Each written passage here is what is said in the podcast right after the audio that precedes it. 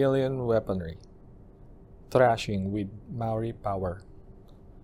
Thrash metal is a genre of music that originated in the United States in early 1980s.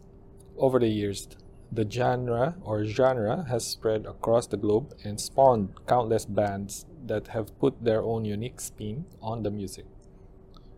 One such band is Alien Weaponry, a thrash metal band from New Zealand what sets Alien Weaponry apart from other thrash metal bands is their incorporation of Maori culture into their music. Alien Weaponry was formed in 2010 by brothers Henry and Lewis De Jong. They were joined by bassist Ethan Trembath in 2013, and the three of them began performing together as Alien Weaponry.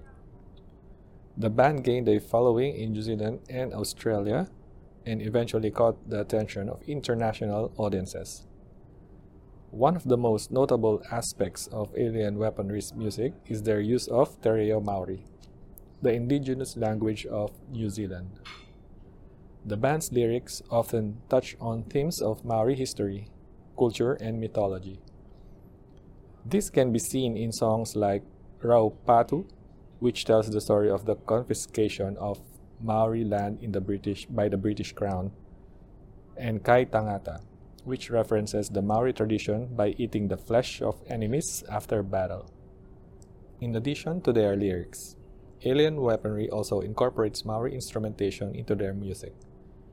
They use instruments like putatara, a Maori conch shell trumpet, and the poi, a ball on a string that is traditionally used in Maori dance to add unique textures and sound to their music. Despite their use of Maori elements, Alien Weaponry's music is still much, very much rooted in thrash metal genre. Their sound has been compared by bands like Slayer and Metallica. Their high energy live shows have entered them in dedicate them a dedicated following.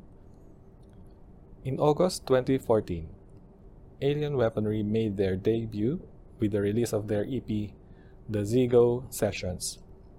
They began working on their first album at Neil Finn's Roundhead Studios in Auckland. Mm, we have a an episode uh, about Neil Finn.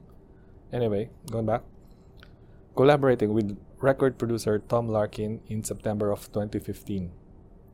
The band's single and music video of Urutaa was released in November 2016, serving as the first preview of their upcoming album.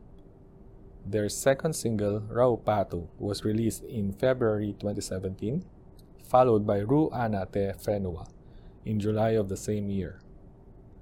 Alien Weaponry's first single, Urutaa, incorporates Maori lyrics and, in, and explores the themes of stress and unhappiness caused by clashes of ideas and expectations. The song uses the historical events surrounding the burning of the Boyd, a tragic event in New Zealand's colonial history, as a metaphor for misunderstandings between cultures, generations, and individuals. The lyrics also allude to the Bay of Islands incident in the 19 or 1800s, where a pocket watch was mistakenly dropped into the harbor, resulting in a series of misunderstandings. The band's second single, Raupatu, released in February 2017, tackles the issue of land confiscations by the New Zealand colonial government in the 1800s, specifically refer- referring to the legislation of 1863 that allowed it to happen.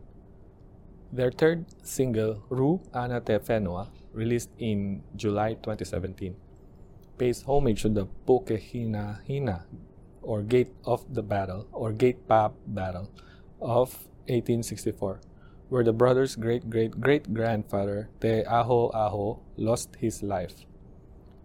Their music has been described as nu metal tinged with thrash and thrashing groove metal, with influences from Metallica, Rage Against the Machine, and Lamb of God, among others. The infusion of indigenous Maori culture into their music has earned them comparisons to a Maori version of Roots era Sepultura. Guitarist Lewis De Jong cites Stevie Ray Vaughan, Lamb of God, System of a Down, and Meshuggah, and Polyphia as his influences.